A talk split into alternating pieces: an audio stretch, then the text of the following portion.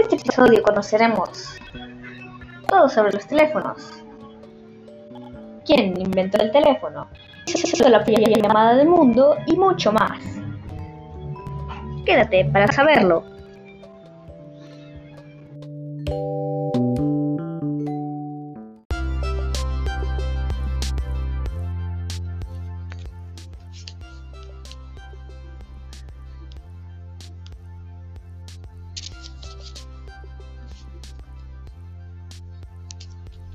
No podemos vivir sin el teléfono. Lo llevamos encima todo el tiempo, pero no siempre ha sido así. Origen del teléfono. El teléfono es un invento que comenzó como un juego de niños. A, principio, a principios del siglo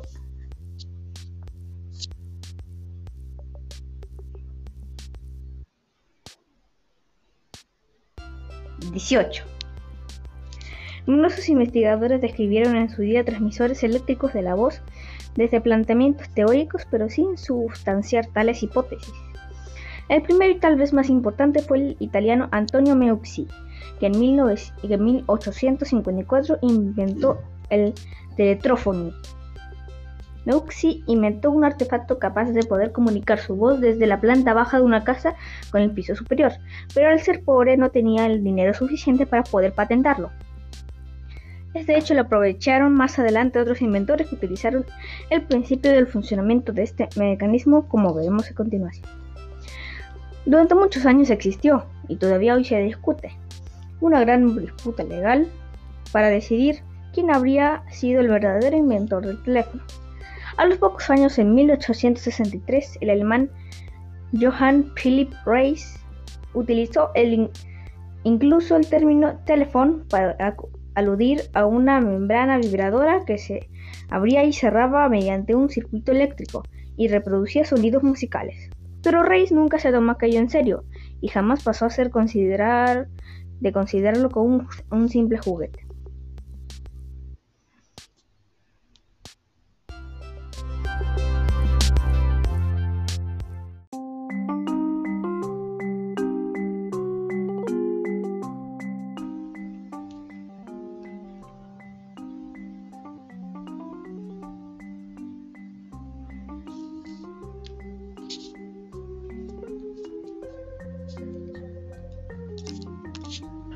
¿Quién inventó el teléfono? El inventor del teléfono realmente es Alexander Graham Bell, un científico británico que patentó el invento del teléfono en el 14 de enero de 1876 en Nueva York, Estados Unidos de América. No serán controversia, ya que ese día dos hombres, Graham Bell y Elias Ray, se presentaron a la oficina de patentes de Nueva York para registrar un neudito e insólito invento, el teléfono. Pero Bell llegó a las 12 del mediodía y Ray dos horas después. Esa diferencia consagró al joven escocés Bell como padre del teléfono, el invento más importante de su tiempo. Este invento utilizaba electricidad para hablar a distancia e iniciar una red telefónica. El hecho de marcar unos cuantos números puede poner en contacto verbal a personas muy alejadas físicamente. Bell y Ray Pleitearon durante 10 años, pero al final el veredicto favoreció a Bell, que en poco tiempo se hizo millonario gracias a este revolucionario invento y novedoso este revolucionario y novedoso invento. No obstante lo dicho, hay que reconocer al alemán Philip Reis haber llevado a cabo en 1863 transmisiones de sonidos a distancia por un procedimiento similar al de Bell. Reis moriría pobre y abandonado años después de que Bell patentara el, formidable invento. Bell era hijo de una mujer sorda y de un especialista en recuperación de estos enfermos, y toda su vida había mostrado interés en la acústica, por lo que resulta llamativo que alguien especializado en enseñar a hablar a los sordos inventara un aparato en el que el oído es fundamental, es cierto que también trabajaba en la búsqueda de un sistema telegráfico capaz de, transmitir varios mensajes a la vez. Fue en Estados Unidos donde su afición a la telegrafía le llevó al descubrimiento del teléfono de forma casual. Un actual, Una tarde su ayudante Thomas Augustus Watson tuvo un pequeño accidente mientras manipulaba un aparato telegráfico que trataba de perfeccionar. Un 2 de junio de 1875, Watson hizo un movimiento en falso y al contactar un mal tornillo transformó en corriente continua lo que debía ser sido corriente alterna. Al otro extremo del hilo y en una habitación distinta, Bell pudo oír todo aquel ruido. Sin embargo, aún tardó cerca de un año en sacar partido de tal tan prometedor accidente. Bell patentó el invento del teléfono antes de que realmente lo hubiera podido comprobar él mismo, ya que fue después de su inscripción en la oficina de patentes cuando pudo transmitir el mensaje telefónicamente la oración gramatical Come here Watson, want you o traducido Watson, ven, te necesito. Era el día 16 de marzo de 1876. Bell presentó su invento en la exposición celebrada en Filadelfia, con motivo del primer centenario de la independencia de Estados Unidos, donde se convirtió en una gran atracción. Estaba invitado el emperador de Brasil, Pedro II, a quien pusieron en la mano del aparato de Bell. El emperador lo examinaba atentamente y cuando lo comprobó que salían voces de él, lo soltó alarmado y exclamó desconcertado: ¡Pero esto habla!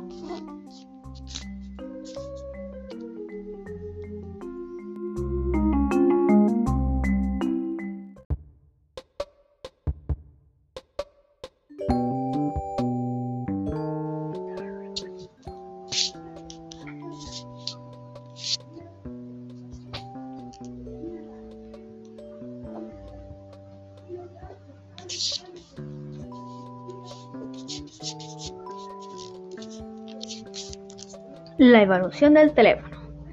En menos de 25 años, una de cada 50 personas ya tenía un teléfono en Estados Unidos. No había cumplido todavía 30 años, pero cuando ya contaba con una inmensa fortuna. La primera central telefónica se instaló en New Haven, en el estado norteamericano de Connecticut, en enero de 1878.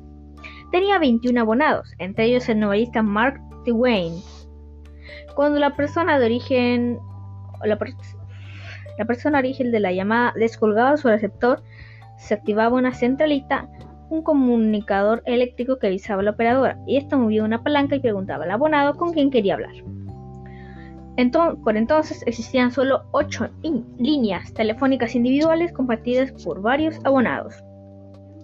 La telefonista tenía que ir siguiendo la conversación de vez en cuando porque no había forma de saber cuándo había terminado la conversación entre abonados. Las centrales telefónicas automáticas, las llamadas sin operadora ni demora, fueron ideadas por en 1889 por un empresario de pompas fúnebres de Kansas City, Almond Stronger, y, su origen es de lo más curioso. Este, este intrigado porque todos los, pedidos de servicios mortuorios iban a la competencia, descubrió que la esposa de, su competidor era la telefonista local. Desviaba los pedidos hacia el teléfono de su marido. Ella era la primera en enterarse de los chismes, bulos y noticias que circulaban por la ciudad, incluidos los fallecimientos de toda la localidad. Strongware pensó que era necesario eliminar a la operadora, cosa que fue posible tras conseguir que al descolgar el aparato no saliera de la voz de esta preguntando con quién quería comunicar, sino que se hiciera de manera automática. Es decir, el abonado podía marcar el número de otro abonado oprimiendo una combinación de tres botones. El disco rotatorio fue diseñado poco después, dando como, resultado el primer teléfono de disco.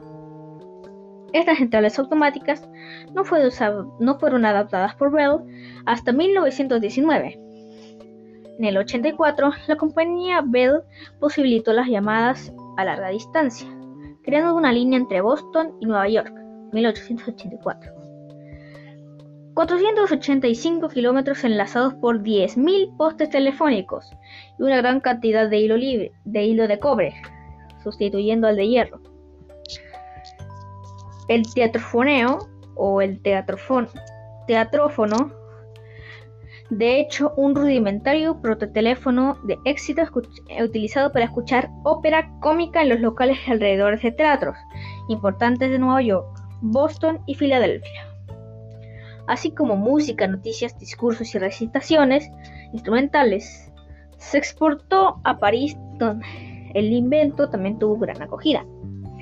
El Tetraphone ponía en comunicación a los teatros municipales y otros lugares de. De la diversión. En una época en que se inventó el teléfono, era visto como una excentricidad, como algo acerca de cuyo interés la gente preguntaba a quién podría interesar hablar con alguien que no estuviera presente. Era mucho más interesante poder escuchar la música. El uso del, teatrófono habituó, habituó a la gente a recibir información a distancia, sirviendo además para algo muy importante. Se aprovecharon las líneas ya instaladas de teatrófonos para las primeras líneas de teléfono. Este invento fue totalmente desbancado por la invención de la radio. Desde entonces hasta hoy han sido legión el número de innovaciones y mejoras habido en el mundo de la telefonía. Entre otras, la, entre otras, la del teléfono público por monedas, inventado en 1889 por el norteamericano William Gray. El primer aparato público estuvo a disposición de la gente en un banco de la ciudad de Hartford, el estado de Connecticut. Su inventor, asociado con otros, creó en 1891 los teléfonos monedas en una cadena de grandes almacenes. Luego vendría el teléfono portátil, teléfono móvil o celular, el de bolsillo, el teléfono de mando vocal e incluso el teléfono para sordos. Pequeño aparato que se incorpora al teléfono y posibilita la reproducción de los mensajes en una pantalla de cristal líquido.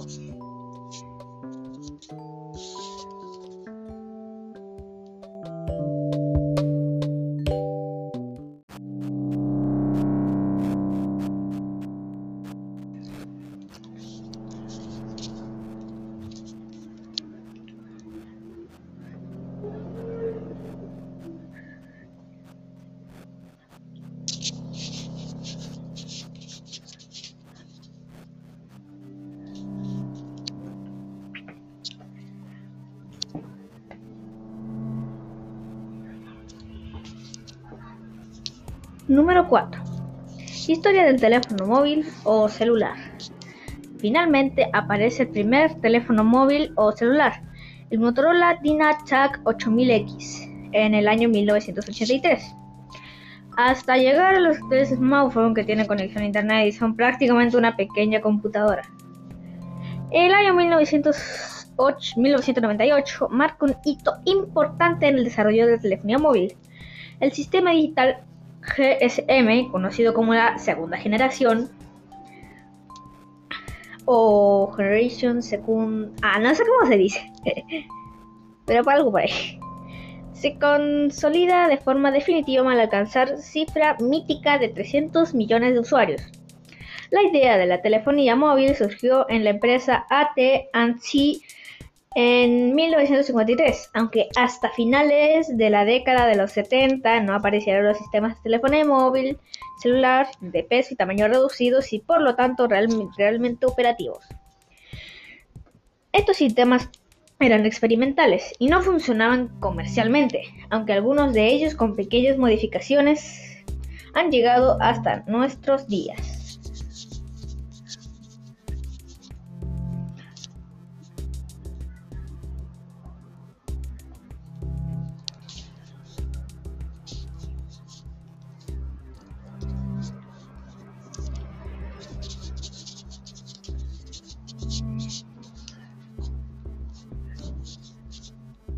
Sistemas celulares.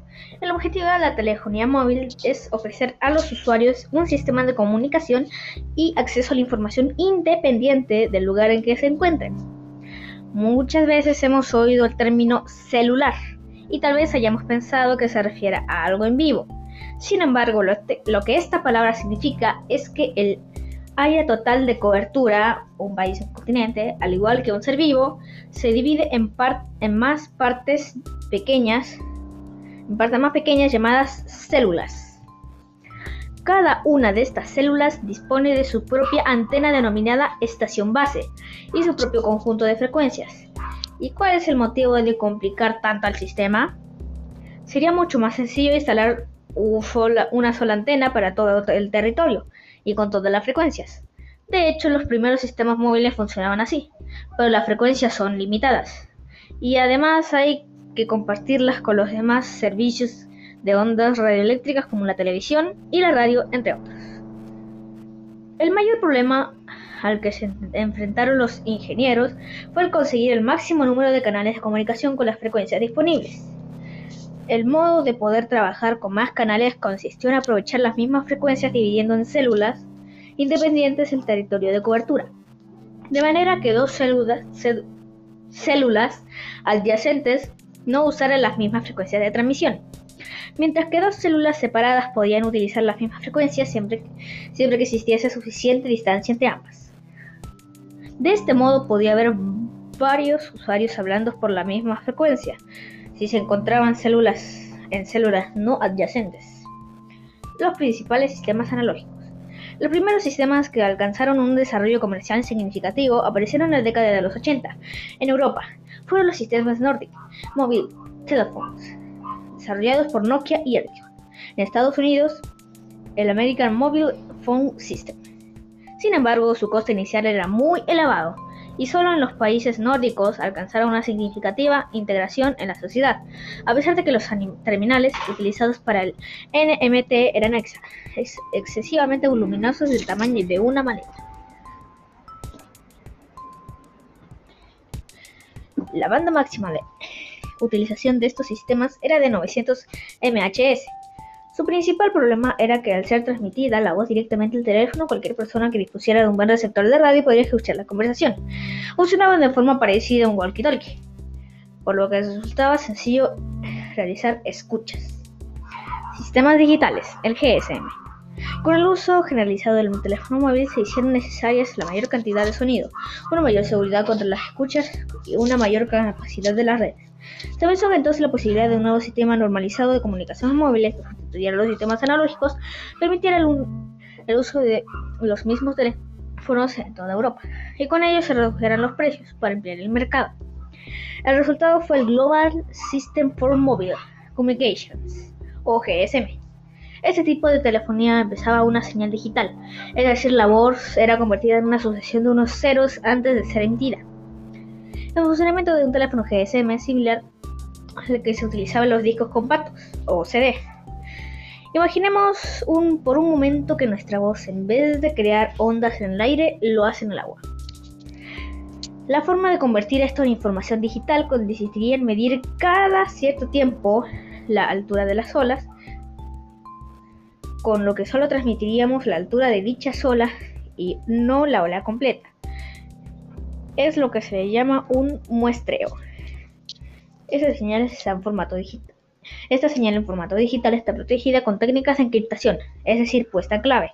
Por ello, cuando nos acercamos a un aparato de radio o una pletina de cassette con un teléfono, no escuchamos más que una sucesión de chirridos electrónicos. Por si esto fuera poco, al convenir nuestra voz en números suelta, resulta muy fácil añadir un determinado número de cifras de control, que, con una sencilla operación matemática, permiten saber si ha recibido correctamente la señal, qué número de teléfono está llamando y otras funciones. Además, los sistemas digitales permiten enviar y recibir mensajes cortos y cadenas de datos, de manera que el teléfono puede funcionar como un modem. Realizar conexiones entender WAP, Wills, Nally, enviar y recibir faxes y otras funciones. El GSM se utiliza además un sistema de división de frecuencias que permite asignar una frecuencia para hablar y otra para escuchar a la vez, con una sola antena.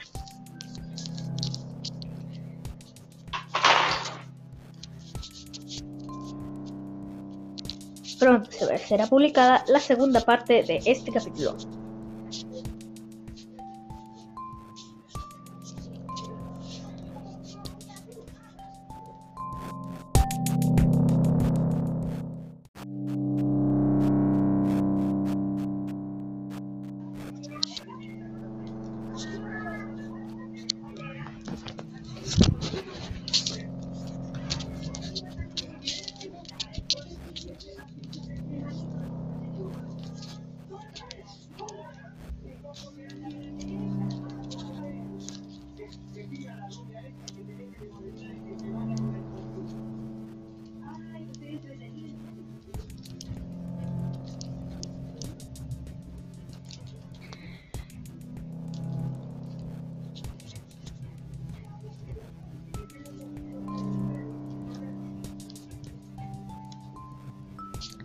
Historia del teléfono móvil o celular. Segunda parte.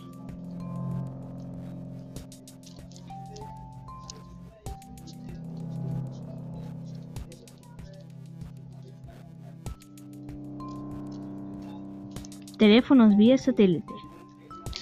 Los únicos sistemas capaces de permitirnos hablar por teléfono desde el lugar más recóndito del planeta son los sistemas de telefonía por satélite. Estos funcionan de manera similar a los convencionales, con la salvedad de que utilizan un satélite geoestacionario como estación base. Pero esto implica un problema importante, ya que de este modo se necesita mucha más potencia para que la señal de teléfono móvil llegue al satélite. Motivo por cual los teléfonos y las antenas tienen que ser mucho más grandes. Aunque parezca un contrasentido, estos sistemas capaces de darnos cobertura en medio de desierto de Gobi la pierden tan pronto como nos ponemos bajo techo. La señal debe, debe dirigirse directamente al satélite y cualquier obstáculo puede impedirlo. Radiografía de una llamada. Tras conectar el teléfono móvil e introducir el código de identificación o PIN, el teléfono comprueba en nuestra tarjeta SIM la red que debe registrarse. Si hay cobertura, sintonizará con uno de los canales de control para comunicarnos con esta estación base. Esta enviará nuestra información a un centro de, conmutación para que, para que sea verificada y, si todo ha ido bien, aparecerá el nombre de nuestro operador en la pantalla. En ese momento queda registrada la célula en la que nos encontramos para nuestra localización posterior. Esto no impide que podamos cambiar de célula, y ello incluso en el transcurso de una llamada. Cuando recibimos una llamada, esta pasa en primer lugar por el centro de conmutación que comprueba la célula en la que nos encontramos y envía la información a la correspondiente estación base. En caso de que existan canales libres en la estación que nos da cobertura, esta ordenará al terminal que nos indique que tenemos una llamada y que pase a ese canal. Si no hay canales libres, no se podrá establecer la llamada aunque tengamos una buena cobertura. Si somos nosotros los que deseamos realizar una llamada, el proceso es inverso. Será nuestro teléfono el que pida a la estación base que asigne un canal.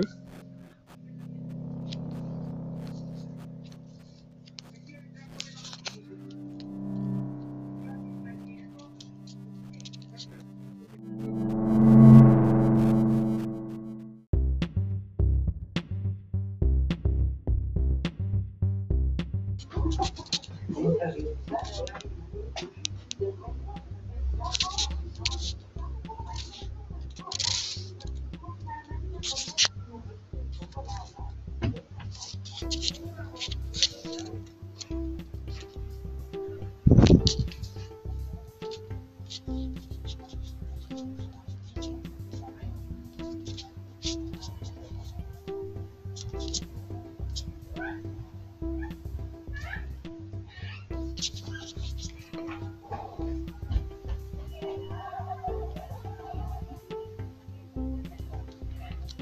Historia del teléfono en España.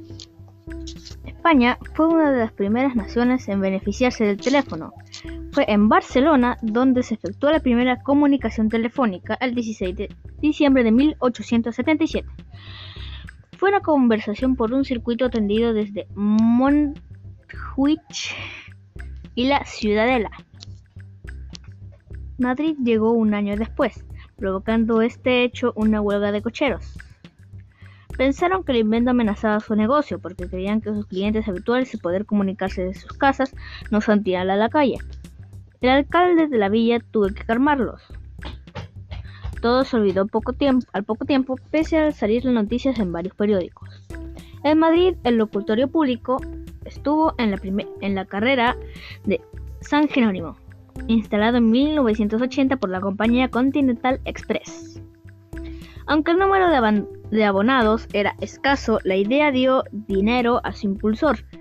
La gente se acercaba al local para hablar por teléfono. No les importaba hacerlo con desconocidos, con tal de poder decir que habían hablado por teléfono. Hacían colas interminables para darse ese capricho.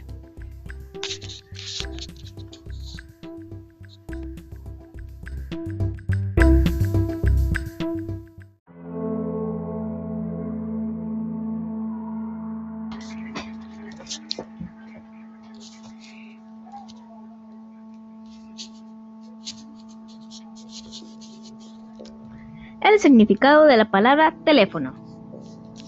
En cuanto a la definición del término teléfono, decir que es una voz compuesta de las raíces griegas. Tele significa lejos, más fue fonein es hablar. En total sería telefonein o teléfono. teléfono, como le llamaron. El diccionario de la Real Academia Española recoge ya el término en su edición del año 1884. El verbo telefonear no aparece el documento hasta 1925. También se dijo al principio telefonar. Este capítulo ya se ha acabado. No te pierdas del siguiente capítulo, la historia de la televisión.